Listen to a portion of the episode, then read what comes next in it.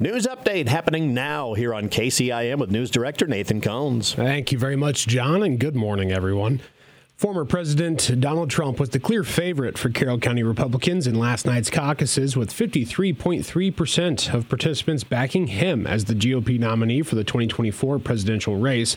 According to the Republican Party of Iowa, 666 people joined in the process at sites in Carroll, Glidden, and Manning. Trump tallied 355 votes across the three sites. Florida Governor Ron DeSantis landed in second place with 136 votes, or 20.4%.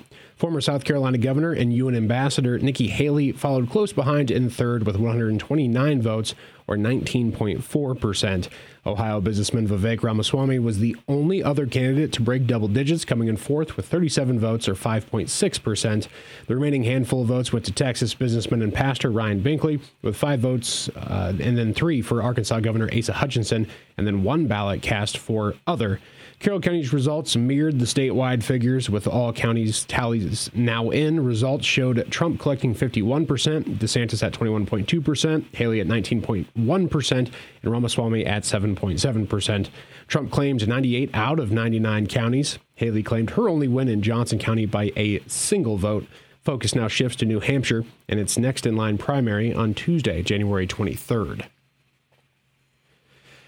Carroll County's four public libraries are seeking a 5% increase in funding from the Board of Supervisors for fiscal year 2025. The Carroll County Library Association, which represents the Carroll, Coon Rapids, Glidden, and Manning public libraries, presented their ask during the board's meeting yesterday. Carroll Library Director Wendy Johnson says the association has not asked for an increase in funding since fiscal year 20, and the cost of materials and services has increased significantly from five years ago.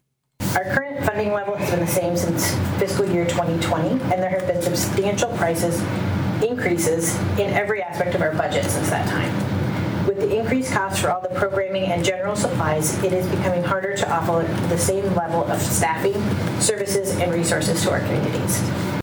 Library attendance in FY23 was up 14% from the prior year, prior year to 72,576 people, while circulation was down 3% to 148,897 for the same time frame. Johnson says that the drop in circulation does not adequately reflect the impact each library has on their community. Libraries are about so much more than how many books are checked out and how many people walk through the door. Those statistics are very easy to compile and compare from year to year, which is why we present them. But they do not show the whole picture of what libraries are or what libraries do. For that, you would need to visit the library, participate in a story time with some new parents learning how to read to their kiddos, put a few pieces in the puzzle with our regular patrons, use a public computer to print off a return slip for Amazon, book a study room for a college class or a business meeting, take an ISU extension class, drop in for a no school day activity, join one of the many groups that choose to make the library their safe space, and the list could go on and on. Johnson explains some of the other additional services they offer at Carroll's Library beyond loaning out books. We do offer services like we have one from the state called Brainfuse or Help Now, Vet Now, that has help with applying for veteran services, help for applying for jobs, for the FAFSA, for all sorts of things like that. The 5% increase equals an additional $4,414, bringing the library's total FY25 ask to just under $88,300. The supervisors did not take formal action on the request during Monday's meeting and will decide how much to direct to the libraries as they make their way through the budgeting process. And with wind chill warnings in effect until potentially noon tomorrow, Iowa Homeland Security and Emergency Management advises Iowans to remain safe if they're going to be heading outside. With many Iowans antsy to get out of their houses after the weekend blizzard, it is advised for everyone to limit their time outdoors and to dress appropriately to face the extremely cold temperatures. Frostbite can set in with the current wind chills in less than 30 minutes of exposure, and that time only decreases as temperatures drop and the wind picks up. The most susceptible parts of the body include fingers, toes, earlobes, and the tip of the nose. By covering these parts with a hat, scarf, gloves, and water resistant boots, it protects them from frostbite. Signs of frostbite include redness or pain, whiter grayish yellowed colored skin, skin that feels firm or waxy, or potentially numbness. You can seek medical attention right away if frostbite has occurred, and be sure to warm the body slowly when uh, getting back indoors. Hypothermia occurs when the body's temps block, uh, drop below 95 degrees Fahrenheit, and that can take effect in 30 minutes or less. Hypothermia causes shivering, fumbling hands, confusion, memory loss, exhaustion, and drowsiness. Ensure a person who is suffering from frostbite or hypothermia is in uh, dry and warm clothing.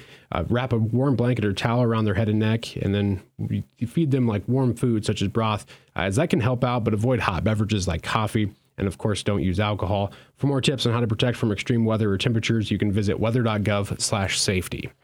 That is going to be wrapping up your news. I'm Nathan Cohns reporting. I appreciate that, Nathan. And once again, next hour, uh, Chamber going to be in here to talk about all the stuff that's going to be coming up because uh, it's going to be busy in the month of February for those guys. Yeah, not just February, in the months ahead. Uh, they really pick things up in the spring. Of course, they're always up to stuff, uh, but you got the banquet coming up in two and a half weeks, three weeks, give or mm-hmm. take. Uh, and that's really the go time. That's kind of the unofficial kickoff for the chamber year, at least the way I look at it. Uh, I don't know if they view it the same way, but uh, it's kind of the changing of the guard, new board, new chamber president, uh, kind of new faces kind of get involved in that process. So, really, uh, going to look to carry off the momentum they saw in 2023 and continue that in 2024. So it'll be fun to catch up uh, with the folks from the chamber here in about 45 minutes or so. Yeah, I like the way you say that. Go time. All right, we're going to get everybody whipped into shape. The chamber is going to be cracking the whip. We're going to be doing this stuff. Hey, if it works, it works. Yeah, why not? get it going there. Let's get a look at our forecast. We'll do that here coming up in just a couple more minutes here on KCIM.